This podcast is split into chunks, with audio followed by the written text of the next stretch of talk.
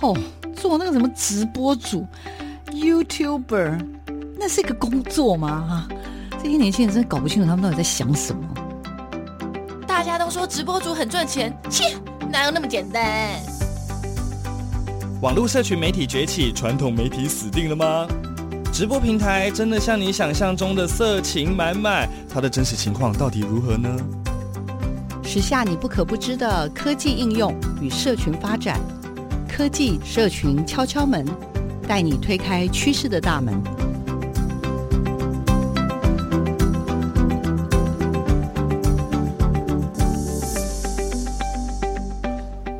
欢迎来到我们的科技社群敲敲门的节目，我是主持人小黄老师。各位空中的听众朋友，大家早安！很开心，我们又在空中呢，跟听众朋友呢要交流很多关于科技跟社群的趋势，跟介绍有趣的人物。这个礼拜呢，哇，我真的要带大家就是。稍微要脱离一下那个传统认知的科学，我今天想要带大家去进入到另外一个，我自己也是最近还可能刚好因为身边的好朋友啊、家人啊，都开始有机会接触到这个所谓的身心灵的疗愈，甚至所谓的占星这个部分哦，我就真的觉得很有趣。之前也跟大家聊过说，哎，小黄老师也很好奇人类图这件事情，可惜我还没有找到适合分享人类图的人。许愿，呃，对人类图有研究的人也欢迎自推或推荐好朋友。哦，这礼拜呢，为大家邀请到的是一位非常非常年轻的伙伴，那其实也跟小黄老师有一点点的渊源了哈。那我们今天为大家邀请到的是 Astrid，他称他自己是一位身心的疗愈师啊，然后呢，整合他自己所学的身心疗愈的服务，例如像占星啦、能量啦、芳疗啦等等这些东西来。帮助自己也帮助别人哦，做自我觉察，所以我们就来有请我们的 Austria 呢，跟所有的听众朋友跟 Podcast 的朋友呢打个招呼，也介绍自己一下，好不好？嗨，大家好，我是 Astrid。然后我现在刚刚小王老师有介绍到，我现在就是一个身心疗愈师，然后主要是在做占星啊，然后能量疗愈啊，就是把我所学习的这些身心的一些疗法，然后怎么样去运用到一个人身上，因为我觉得是先对我自己有帮助。所以我开始，我觉得这个很很适合分享这个能量疗愈的方式去分享给别人，让他们也知道说，其实是真的能够对应到我们的身心是有所帮助跟连接的。是，对是我这样听起来，例如占星，OK，光要学占星这件事情，其实可能都要花一点时间。然后能量疗愈，甚至芳疗这些东西，每一样东西可能我我自己觉得啦，可能学个两年、三年、五年，甚至十年都不嫌长。OK，每一块。对，可以这么说吧。可以，我觉得他都算是终身学习。哦，就是不管到某个时刻，我觉得好像他都是需要一直一直深入去，因为你都是会在看到新的东西。是，而且因为占星真的对应到我生活有很多发现，就是可能每天月亮都有不同的月相，然后还会影响到我们的情绪状态都有影响。所以每次我很常就是发生了什么样的事情，或者今天情绪比较激昂，我会先看一下今天的。月亮越像的状态跟我的对应，就会发现说，哦，他跟我星盘有合起来，或是他在什么样的位置，嗯，所以影响到我今天可能情绪就是会比较起伏，或是容易会跟别人有口角的纷争，那我就要稍微去注意到，我可能会有这样的一个。情绪的状态，我就稍微可以去觉察到这件事情。是是，对。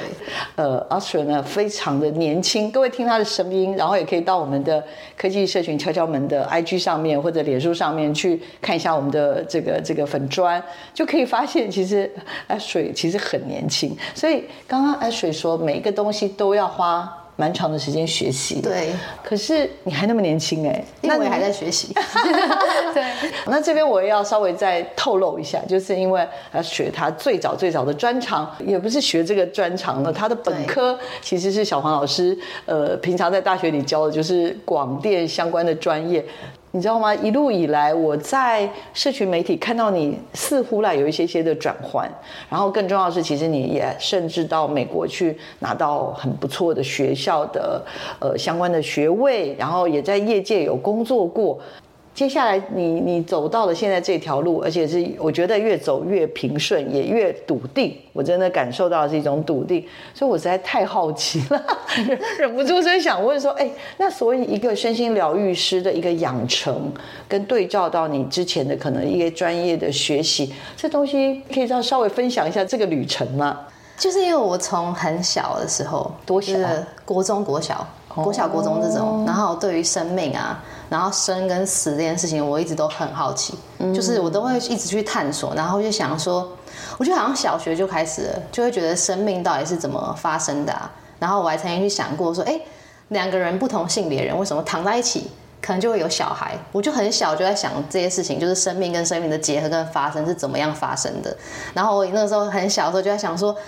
那如果生小孩的话会不会很痛啊？然后会不会流血？那其实我根本不知道怎么样生小孩，我只是觉得说只要躺在一起就听妈妈讲，或是听什么，我会去问妈妈。那小时候问妈妈都会觉得说，啊，你问那么多干嘛？就会觉得我怎么会问这种事情？怎么会想那么多？对，想到你怎么那么小才小学就要问说？那个小孩怎么生，然后什么之类的，我可能就会在想说，哦，所以躺在一起就会生小孩，那小孩要怎么出现，然后是不是会很痛？后来好像就比较大一点，就会想说，哎，那好像会痛啊，会流血啊，然后我就很害怕疼痛，然后其实我根本不知道会怎么发生，然后再来就是国高中大学，我就开始喜欢看一些死后世界的书，我就很想要了解，就是死掉会去哪里，然后死的人他们就是会做什么样的事情，或是发生什么样一些有趣的事。因为很多濒死经验的人，就是我看一些书，他们都是会看到什么光，或者他们会去到另外一个世界，然后可能他们有些事情还没有完成，所以又再回来。然后我我举手，我也有看过，而且是一个国外的纪录片，叫《Life After Life》，就是死后的生命。但是因为他就是采访濒死完回来的人，对，然后就像你说的，鸡皮疙瘩马上起来，就是。就是你会看到有光线，然后就有个通道就过去了，然后看到些什么什么什么什么类似那种东西，很玄幻，对，很玄妙。所以你是有看到的书，或者看到的影片，或者去寻找很，你是透过什么方式去？我是看书哎、欸，因为我那时候才哎、欸、国中还高中，就是反正我记得就是也蛮小，我就喜欢看这些东西，嗯嗯、然后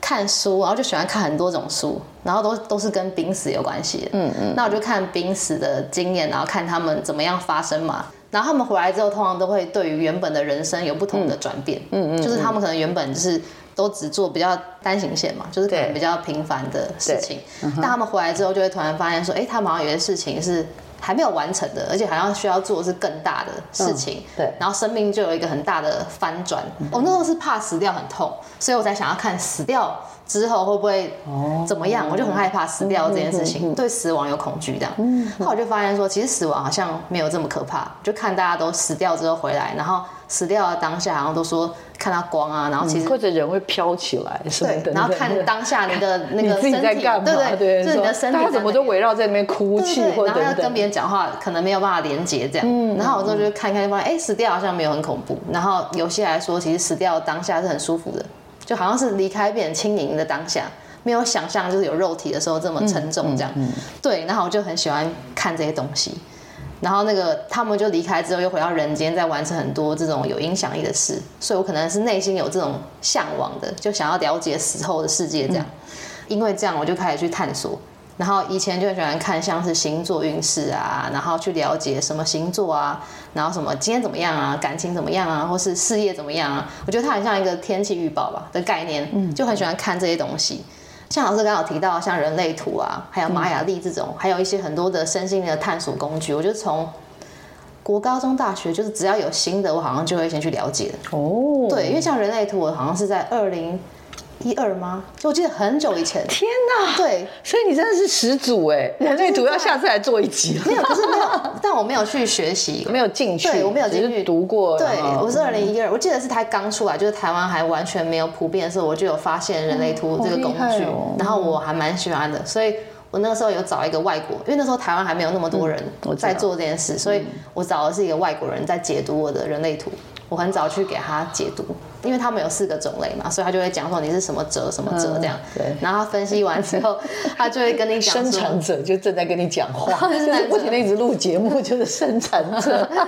就是一直源源不绝的动能这样。对对。我还记得他印象很深刻的是那个解读师，一个外国人，然后。他就跟我说，像我是投射者，就是我需要去。你是投射者，我刚刚直觉在想说你会不会是投射者。他说我其实很需要在睡前一个小时，因为他还有其他人生角色嘛，就是有很多东西解读这样。但我印象最深刻的就是他说我需要在睡前的一个小时，就是给自己好好的放空，什么事都不要做，也都不要想。他说就是静心这件事情对我来说很重要。他说你需要完全把能量是聚焦回来到你自己身上。因为投射者其实有些地方是空的，因为他有一个九大的那个什么那个能量的那个位置。我我其实也不太懂，所以大家不要紧张。对，我其实也没有很多，只是 我只知道我是 生产者，所以大家每次都说你就是因为生产者，所以你就在那一直动个不停。反正我们就会有很多什么空白的跟有颜色的嘛。是。然后他就有说，因为我们投射者是比较多空的，所以很多东西是你需要回来聚焦到你自己身上，因为可能会被其他人影响，或是带其他的能量这样。所以我就记得那件事很记得很重要，就是要睡前要给自己留白的时间，让自己独处。对，他说这会帮助我蛮多层面的。从小可能就很关注生命这件事情，有有点像是生命是如何而来的，然后或者是拥有生命跟失去生命这件事情，它可能会有一些什么样的可能性，甚至回到刚刚讲的，就是对于所有呃这种所谓的生命的探索的一些工具，其实应该算是都是蛮好奇，就是对人是好奇，对，对生命的探索是很好奇。那这个好奇。小学、中学、高中，甚至到大学的时候，感觉上都没有停顿过。对，高中、大学，尤其是大学是最密集的。嘿，但是问你那时候我跟你认识了，我竟然没有感受到你这个这么强大的对于这种探索生命的这样子的能量。这个 小王老师没有观察的很好，但是我猜啦，也可能有一些过程，所以才让自己慢慢一步一步进去哈。那但是但是刚刚毕竟啦，就是到了大学嘛，其实也是学了一个蛮专业的东西。那时候学的是广电系电视组，后来后来如果我印象没记错。有一段时间，我好像就记得你去了美国，然后念动画。对，而且我在社群媒体好像还看过了你的作品集。那时候我想说，哇哇，好厉害哦，好棒哦。所以其实你从那时候念完书，然后从听说你从美国回来的时候，其实我都还是觉得，哎，你应该就是会回来，要么就是走到。动画这个行业，或者是教学或什么都很适合，因为你的作品其实很特别。但感觉上，感觉上就是所谓的身心灵这个部分的一些场域，或者是这样子一份志业嘛，感觉上开始已经有对你在做更具体的召唤了。要不要这部分跟我们分享一下？学动画是因为那个时候我觉得我有点受到主流社会的一种压力吧，或是自己意识的影响，因为我会觉得说好像。做这件事情才是实用的，它是实际的，跟可能会赚钱的。我当下，因为我很喜欢广电的拍摄影片，然后我也觉得，可是只有拍摄或是做影片，我那个时候的想法，我会觉得它好像跟一般人就是同质性很像，所以我会觉得我好像需要再做个动画，去增添这个丰富度。然后当时刚好也看到一些像金曲奖啊，或是颁奖典礼的那个动画的片头设计，我很喜欢，所以我就觉得说，哎，那我好像可以多学一点动态设计，因为 motion graphic 就是偏向于。可以在片头去加一些元素，去装点那个影像本身，所以我那时候就觉得我好像也可以去做这件事情，所以我就去学习了，想说要去学习。不过其实很有趣是，我在去之前的一个月，因为我那时候其实有点挣扎，因为我在想说，我到底真的要学动画吗？我是真的有想要以后真的要做这件事情吗？以这个为生吗？对，以这个为生。对，那时候我在想这件事情，然后我就一直很犹豫，因为我喜欢，但是我好像没有到热爱。因为我听到有些朋友，他们是热爱到他们做任何事情哦，就他没有在做动画这件事情的时候，他的日常生活就是在看 Pinterest，就在看动画，就是他们的生活都是动画，就是他是热爱到这样的地步的，就是把生活中都变成他的一个。呃，灵感来源什么，他都在，就他是享受这个东西，对，他很享受在里面。就是其实他不是说哦，我为了一份工作，然后我现在在做，他就是那个就是我生活的一部分，没错。我的娱乐，我的呼吸都是跟着动画在一起。对，他就觉得我好像又不是这样，我当下是觉得做动画这件事可以帮我作品。再加分，然后而且可能我有更多的赚钱，比较实用跟实际。我自己觉得务实派，我觉得是务实，是一个非常务实派的。对，我很务实，对，所以我就在想说，我好像不是真的很享受在里面的。所以我去之前的一个月，我就很挣扎，就觉得说还是不要去了，因为我觉得去了也很浪费钱，就是要花的钱蛮多的，然后又可能学习完之后，我搞不好不一定会做这个。我去之前就是那最后那个月。某一天就是我的梦，因为我那时候真的很纠结，有点难受，有点甚至已经快要想要放弃了。结果那个时候我就做一个梦，我就梦到一个穿斗篷的一个老人，这样就是在我面前要跟我对话，这样应该算是智者，对智者的概念，智者，对他就是一个智者。然后他手上就拿那个像灵摆啊之类的，然后有个发光的这个坠子，这样，嗯，然后我好像有问题要问他，我就问他说：“我该去美国学这个动态设计吗？”他就回答我说：“你要去。”那我就问说。可是我以后会做这个行业吗？他就开始摇他那个那个坠子，这样摇摇摇摇摇，然后坠子就发亮了起来，这样，然后他就跟我说不会，然后我当时想说，哎，那不会，那我为什么要去学？对，不会，当然好，我还要很实际的会认为说，那我这个就投资报酬率是很低的，这样，就我 CP 值不行，对，CP 值很低，那我为什么要去这样？然后我就很慌，我就说，哈，我要为什么还要去？他就回答到说，因为你必须要去，你才能够接到你的下一个阶段。他说我一定要去。然后我才会接下去，这 样鸡皮疙瘩一直起来，对，要命啊！当下就醒过来，然后我醒来之后，我就很明确的相信说，哦，我突然变得很笃定了。原本我很犹豫不决，有很多挣扎。然后我起来之后，我就觉得说，哎，我好像确定我可以去了。然后我好像当下就跟我妈说，哎，妈，我要去读动 动画这样。我妈可能会觉得说，哎，你这个。人前几天不是才说你可能不要去，才在纠结的个半天就对，然后他说我怎么起来，我就突然跟他说，妈妈我要去动画，那我要准备，就是因为这个梦中的提点之后，我当下的明确度就变很高，就没有这么犹豫不决或是一直很慌乱这样。加上我在呃为什么会申请，也是因为我在国外真的也学了很多，就是开始学独立生活，我觉得有很多神奇的体验呢。然后在那个地方，因为我在 Savannah 读书。那个是一个乔治亚州哦，Georgia 对.然后它比较偏向就是东南有小镇的概念，oh. 然后那里我觉得很有趣，因为后来我有查，那边好像是有很多鬼魂，就是它是一个鬼镇还是鬼城，所以我在那里也经验了很多神奇的体验，在那里也有经历很多像情感的挫折啊，然后也开始向内探索，然后在学习的过程我也觉得蛮痛苦的，因为虽然我在学动画这件事，可是我觉得有很多是基本功要打的。跟很多一开始他们就有学这方面的人比起来，其实我觉得自己把自己关在一个，我就是一直关在房间里去做。然后我觉得我在经历一些内在的一些，我觉得挫折跟一些转变。所以过程中我觉得我没有很享受，就是在学习的过程这样。虽然我作品我都可以把它做的，我觉得自己觉得很有美感，或是漂亮，或是觉得很有感觉，但是我那过程是我觉得很辛苦的。所以我觉得我在这个过程里面就学习到，就是原来我很不爱自己。然后我对自己很不友善，而且我对自己很没有耐心，因为我在做一个，我觉得遇到问题，我其实就很没有耐心，开始。会向内去批判自己，跟对自己就是有很多的觉得我怎么会做不好，或是哦就是做不好，然后那种感觉又一直浮现，然后我内在也会跟其他人比较，就是我会觉得说哦我好像他们做的比我好，然后我做的很差，然后是我必须要再花更多时间，或是我必须要怎么做才可以达到他们的地步这样，所以我那个时候就是几乎好像。我记得好像每天就是我自己有一个时段啊，我自己跟别人不一样，就是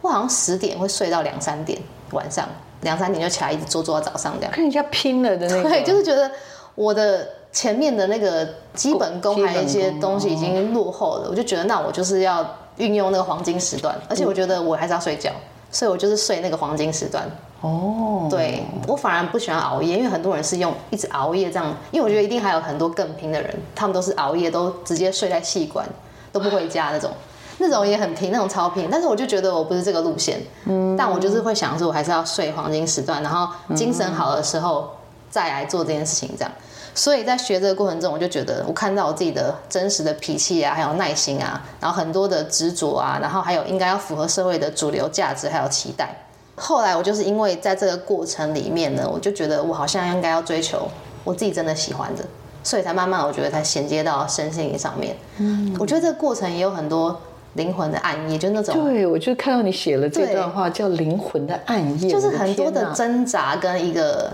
无论是情感上的或是一些情绪上，我觉得有到一个很低潮。其实虽然是在学，但我觉得我是很低潮的，就是我好像一直在这个泥沼里面去挣扎的感觉。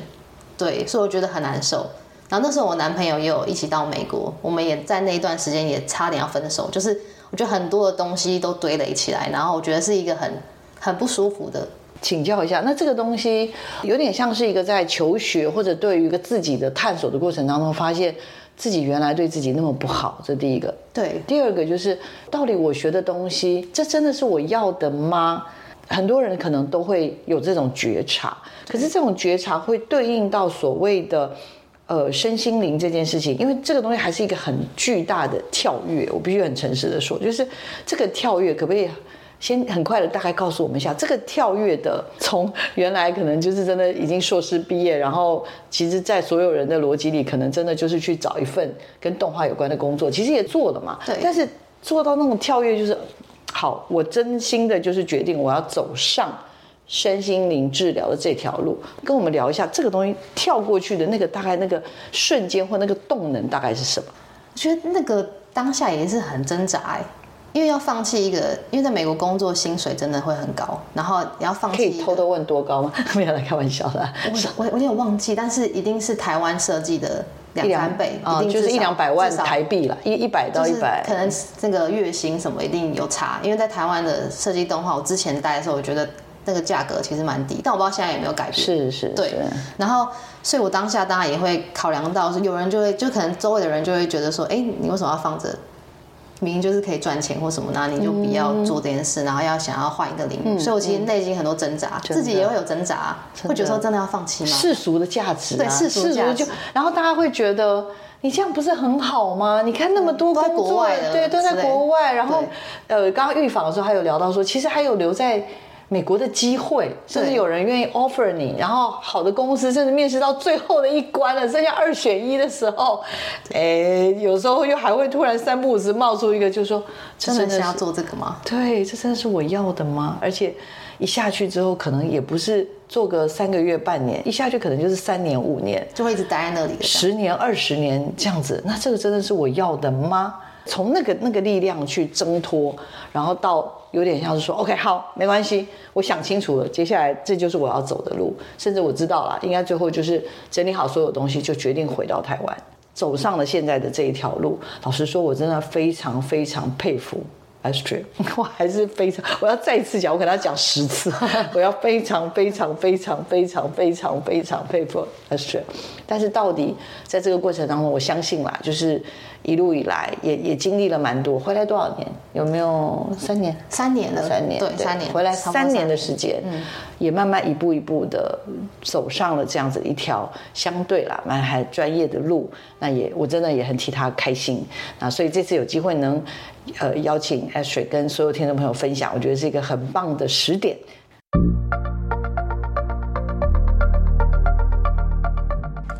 大家好，我是 Astrid，然后我今天要讲一下什么是能量疗愈，然后我想要讲的是西塔疗愈，然后西塔它就是 Theta Healing，它是一个非常深层的放松状态，它是一个脑波，因为你们应该知道 Theta 实际是一个脑波的状态，可以去查一下有五种的脑波的频率状态，然后 Theta 就是一个很放松，它是四到八赫兹的一个状态，还有一个脑波的频率里面，所以我们在这个脑波频率里面是很像冥想、很放松的里面，我们会去进行一个潜意识的挖掘。然后这个潜意识的挖掘，有点像是它会改变你的潜意识的信念，然后你会把你很深层的一个抽屉打开来，有点像是你想要你的电脑程式在做更新，然后现在你把那个程式已经不对了，现在不适用你的，它是拿出来重新去做一个改写，去复写新的信念，然后这就是我们能量疗愈啊、希塔疗愈啊在做的一个过程。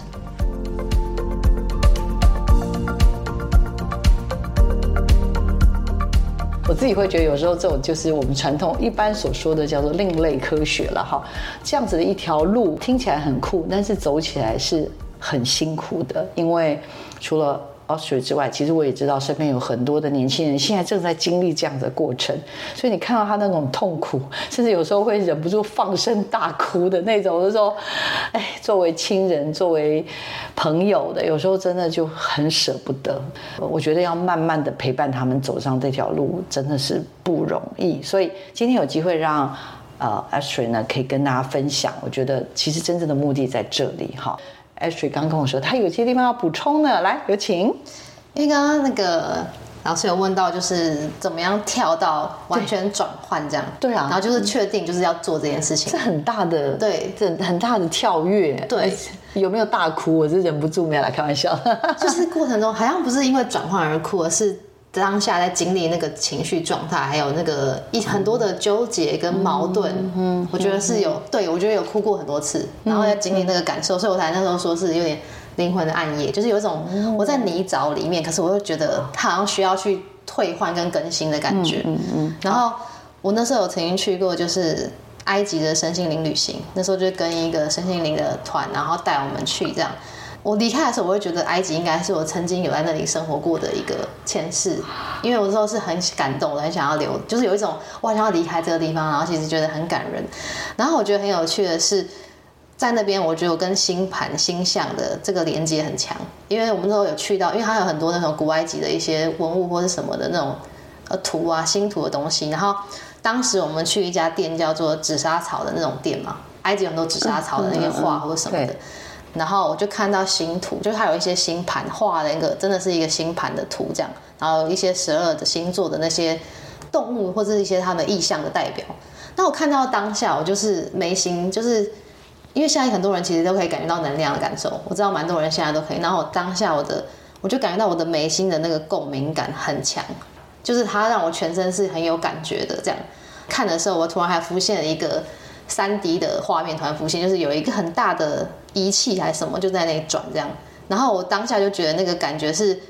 有点太强烈了。然后那时候我还没有办法，就是有点不太舒服，就是那个感觉很强烈。然后当时带领我们的就是他有帮我，就是做一些能量的梳理，这样，因为他本身也是一个很有很有名的身心的，在这领域的一些权威这样。然后他就帮前辈对，然后他就有帮我去做一些梳理这样。然后后来我就是。在那时候看天空的星星，我也会觉得星星，然后我也会感觉到那个星星那个煞也很强，就是会有一种一直闪一闪，然后会感觉到我的身体是有共鸣。你的身体有点像是一个对一个导体，就是接收器，就是在接收器，好像他在传递给我，就是星星这件事情是我可以就当下会觉得他好像也在跟我诉说一些星星是有一些讯息的，所以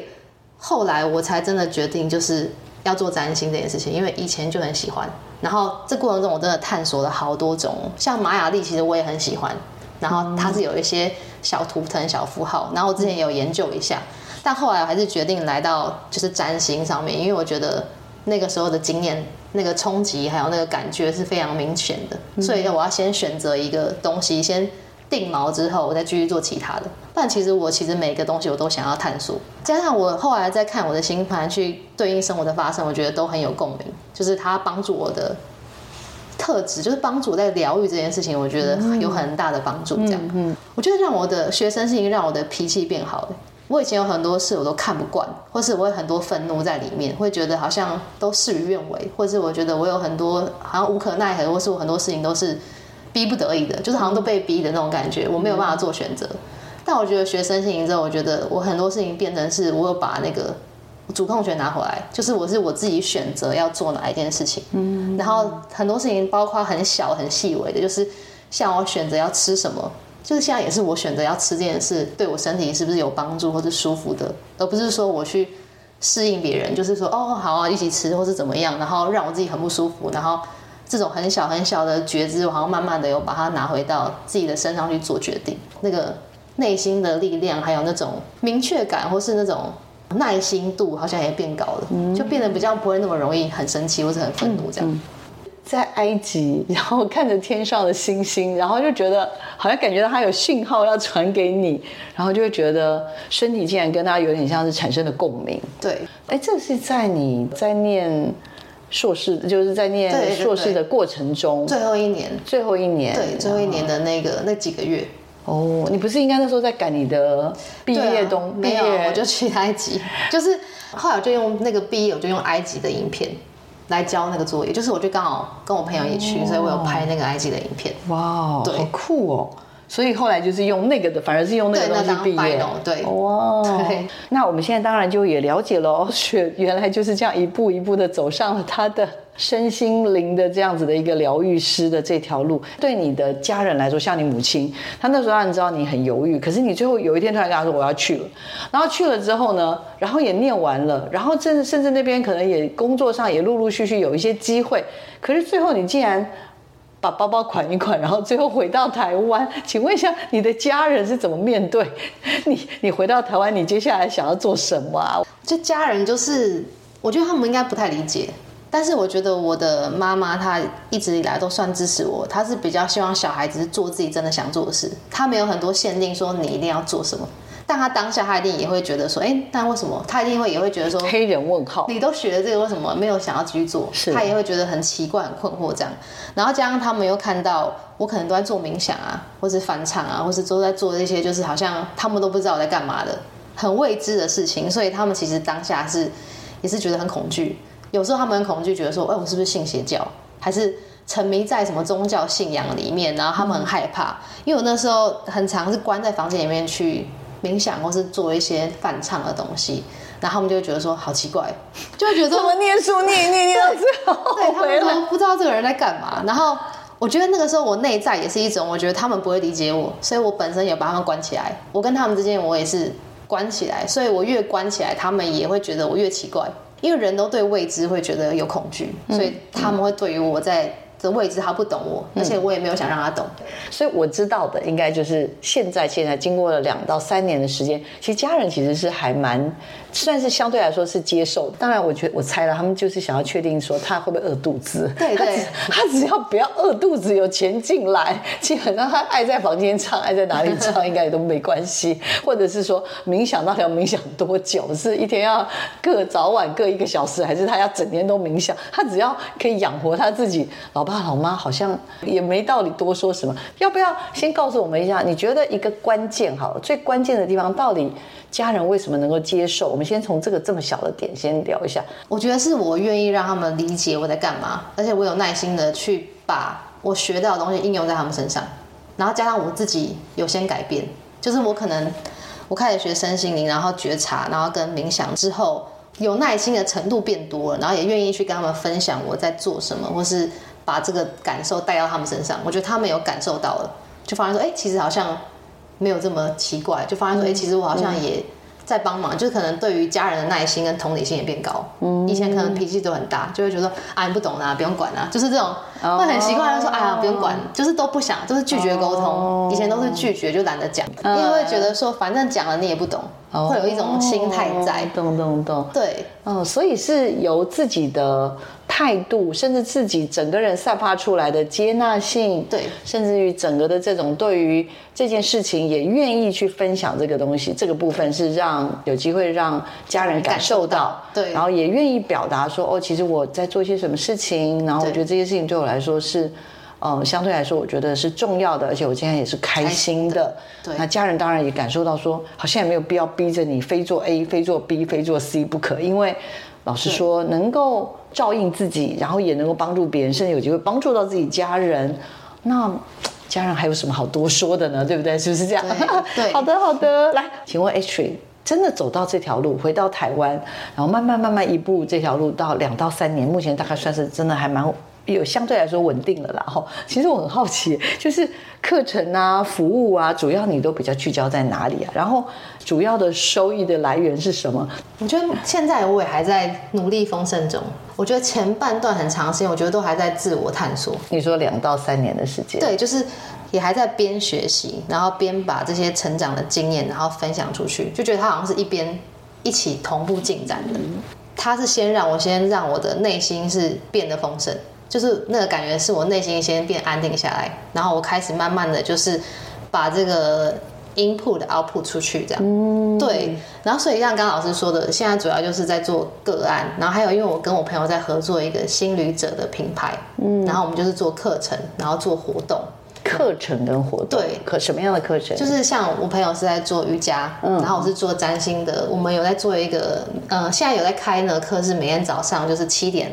到八点十五分，一个月会有几天的时间，就是起来练瑜伽，然后跟听一下星象的讯息，就让他就把这两个结合在一起，就等于是身心上就一起去了解，说我现在的方向是要怎么样去觉察，或者今天的星象有影响到我，那我应该要怎么样去让自己的状态是平静的，或是我要怎么样去应对现在的这个星象，就不是只是说。哎，今天下雨哦，这样，然后你就不知道我要怎么办，这样，嗯、就反而是跟你说，哎，今天下雨哦，那你可能就要带雨伞啊，那你要注意，就是可能几点的时候会怎么样，然后你可能要稍微留意一下你心情的转变，这样。嗯嗯，嗯我们比较像是有点想要让身心灵是变得比较有一个新的结合，就不是只有占星，就是好像只能占星，或是只能算命这样。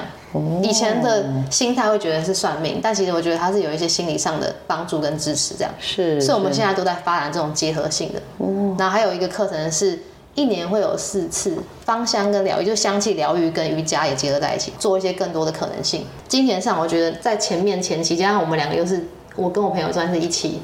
开始合作合作，然后共创，然后也没有应该一两年，就是也是算是慢慢开始的。所以我觉得一开始会有一些。磨合，加上慢慢的去稳定中这样。所以我觉得可以说是一开始我觉得有家人的支持啊，就是在家里，然后我觉得不用花太多钱，我就有家人支持，所以可以帮助我去度过前期这样。我觉得还有这样一点就是个案要接的多，然后要主动去帮自己去曝光。去争取，就当如果我有做这件事情的时候，我觉得金钱上的或是互相的那个，其实是比较能够持平的这样。对，确实现在有很多年轻人就会想要做这样的尝试。对，可是，一开始做的时候，像现在你经营到第三年，但是这前面的两三年，其实刚开始像刚刚讲，你住在家里开销不是很大。对，那你一个月的可能收入大概希望两三万以内，觉得可能就就基本上不会饿肚子了啦。然后生活也比较简约一点点。对，那我我比较好奇是想要走这条路的。年轻人或者伙伴们，当然不是只是只能做身心疗，我觉得是有很多往这条路上走的，自我探索、自我实现的这条路上，呃，你可以告诉我们一下，就是大概在整个的心态上，可以要要有些什么样的准备？我觉得要有一些积极的，愿意积极的去行动，也愿意去分享自己的理念，这样怎么讲？要勤奋。固定而且认真的去做一些社群或者是分享，就是你可能有做，像我们在做能量疗愈，就是可能你有帮自己做一些能量疗愈的话，因为我们每天有时候会定期帮自己做疗愈嘛，因为它就像刷牙一样，就是你可能碰到了脏脏的东西，你还是要把它清理掉。就算你做十二十年以上，我听到一些老师，他们还是每天都会帮自己做清理，因为那个潜意识有时候很容易会进去输入，这样你都需要去做一些。释放什么之类的微调，对，所以所以很多积极的路线是，他们都会把自己做的过程去分享出来。嗯，因为你在分享自己的过程的时候，别人才会看到说，哦，原来是可以透过这样的方式，然后也知道说你经历了这个过程，嗯、才知道说我可以来找你协助，或是是你有本身有这个可以支援到我这样。你刚刚说你的个性不是那么积极，去 对对，那这样你的客源从哪里来啊？我想很多是。朋友介绍认识的，就是这样传来传去，然后或者是我在网络上有在经营嘛，所以他们有些人会从网络的 IG，然后找到我，然后会直接私讯我，然后但我觉得我没有这么的主动积极，所以其实我近期也在想说，哎，我要再更加的曝光这件事情，对，通常都是他们有做一阵子，然后会再回来找我，他们有点像是会定期清理的概念。清理一下，refresh 一下。对对，他就说他来保养一下，就觉得很可爱。他就说：“哎、欸，我要来汽车保养、灵魂保养啊，灵魂保养的概念耶！我们找到一个新的 model，对，对，是灵魂保养的概念，好可爱哦。那对你来说，比如说你在什么样的时点，大概知道说，OK OK，我大概就可以从这条路上继续的走下去，然后能够不用再担心到底能不能活得下去。我真正我觉得认真。再开始经营应该是一年一年多，就是前面就有点像是边探索，然后边一起在做这件事情。然后我觉得我现在也还没有到毫无后顾之忧那种，还没有到就是觉得说，哎，自己就是很稳定或是很丰盛的那种感觉。就是我觉得我还是在，所以老师你刚刚问的问题，我就觉得，哎，我好像还没有到完全觉得我完全跨过去的这种感觉。我反而是还是有一种佛心的心态，就是我好像还是在那种随性的。状态里面，就是还没有想到这么深入的问题，但是我会会觉得，我好像会想要再继续下去，嗯，就会觉得我自己好像有些开关，我自己还没有全力去做好这件事情，嗯，对，懂懂懂，对，好好，那这个就代表说还在一个探索的路上，对对，对，还在稳定的，然后更很想要再把这很多东西去整合更多的过程。好，我们最近常常会听到，就是说，哎。身心灵的认识跟整合是我们这个世纪最重要、最重要的一件事情。然后，甚至像我这两天也是听身边的好朋友说：“哎，小黄老师，你知道吗？现在热销的书籍里面，大概四成以上都是在卖身心灵的书。哎，因为这个就是现在大家最关心的。所以，我是很好奇，呃，作为一个这个所谓的身心疗愈师啦，你也认同吗？对，我觉得现在真的就是这个趋势。因为这一两年，我就觉得。很多人都在做身心灵，你会开始觉得说，哦，原来身体跟心理的疾病或者什么都是有共同连接的。就现在比较多人愿意去看到这两者的关联性，这样。我觉得以前我觉得学习上会比较孤独，然后没有人可以讨论。但我觉得现在的好处是因为越来越多人理解了，所以这些知识有点变玄学。所以我觉得反而现代人很幸运，很早就可以开始探索，然后也开始可以去了解自己的。身心层面，嗯，然后更多的理解这样，所以我会觉得现在的社会就是已经越来越包容这方面的学习，因为大家都愿意去面对自己的内心层面，嗯，所以我会觉得还蛮好的。就是如果找到对的一个身心的工具，或是你遇到频率相对的一个引导者的话，可以帮助你的话，我觉得是好的。但相对这么多，也就是要变神圣的要去选择，很重要。因为有时候可能会你状态很差的时候，然后你当下无意识也可能会吸引到就是。不一样的频率的，然后可能你就很容易就是自己没有觉察，就有一些、嗯、我不知道该怎么讲的感觉。我懂，就会被牵引太对啦，就是对。好，我们只能说，就是任何人都有好跟坏，对，所以这个部分自己也要去觉察。如果有些状况我觉得有点怪怪的，或者是可能不断的鼓励你做一些。呃，消费，对对对，哦，我只能这样说，就是做一些消费，用甚至去包装它的一些商业行为，这个部分可能自己就要自己就要注意这个事情。好，那最后我要帮听众朋友再问一小题，就是如果如果大家真的也觉察这件事情好重要，然后真的也有人觉得，哎，我想要朝向这样子的一个身心更健康哦，所以想要更认识身心疗愈的话，怎么开始呢？我觉得就去找你喜欢看的书籍，就是有些书籍就是你有兴趣的领域，然后你就去找相关的书籍，然后还有可以关注一些。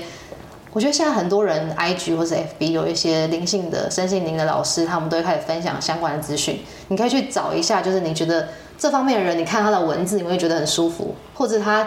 他给你的感觉是他可以对你有帮助的，就他分享的一些东西是你觉得哎，我当下蛮有连接，而且很有共鸣的。我觉得你就是可以去多多看。这方面的人或是书，然后去了解哪一方面是真的支持到你的，嗯，然后开始跟着他学习也可以，或者你自己自修也可以。就是以前是少数人才会拥有这些特权，现在就是我们每个人都是人人平等的，就你可以自己独立的去追求这些事情。这样，现在很多人都在做自我探索，所以如果你当下还不知道怎么探索，就先去找一个你喜欢的书籍，就是你觉得那个部分的书籍对你有帮助，然后你喜欢他，去找他的作者。或者是你直接去找一些身心的老师，是你有兴趣的，就去看看他们的文章，去吸收一下，感受一下，嗯，然后觉得不错就可以跟他再做学习。但学习很重要，玩就是一定要应用在自己身上。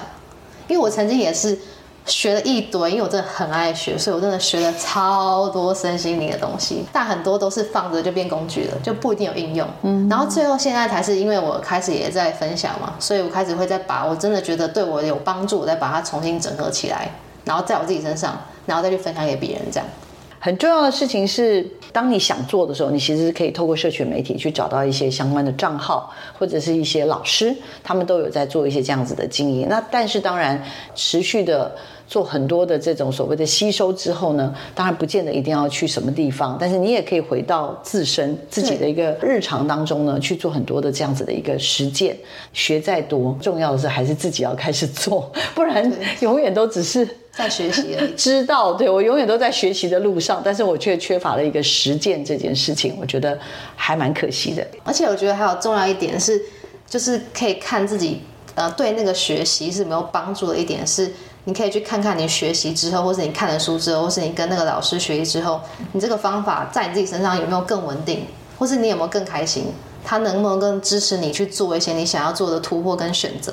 如果没有的话，那你可能就要考虑再换另外一种方式，就是不用执着说哦，我学这个我就一定要抓到底这样。如果不行，就此路就换一条这样。这个东西去你的学习能够帮助到你当下的状态跟安定，我觉得才是最重要的。水的提醒今天都很重要，因为他强调现在已经是一个进入水瓶世代。那水瓶座代表的是独立思维，追求自己的真正的理想哦，一些很重要的提醒。他说这是一种那个颠覆过往组织性的过程，强调的是一种我追求我的自由，追求真心喜欢的这样子的一个样态。我希望呢，我们大家都能够朝向一个这样子的一个，在一个寻找更好自己的一个过程。那也不要就是自己在做的过程当中觉得很纠结、很痛苦。事实上，透过好的社群媒体的一个寻找或者分享，其实你会发现自己不是孤独的一个人，其实是有一群人跟着你一起在做这样的探索。对，我们是如此的幸运。对，真的。OK，好，我们这礼拜科技社群敲敲门的节目呢，就进行到这边喽。我们请听众朋友持续锁定我们的科技社群敲敲门。我们下礼拜见。我们谢谢 H-Ray，谢谢你，谢谢，谢谢拜拜，拜拜。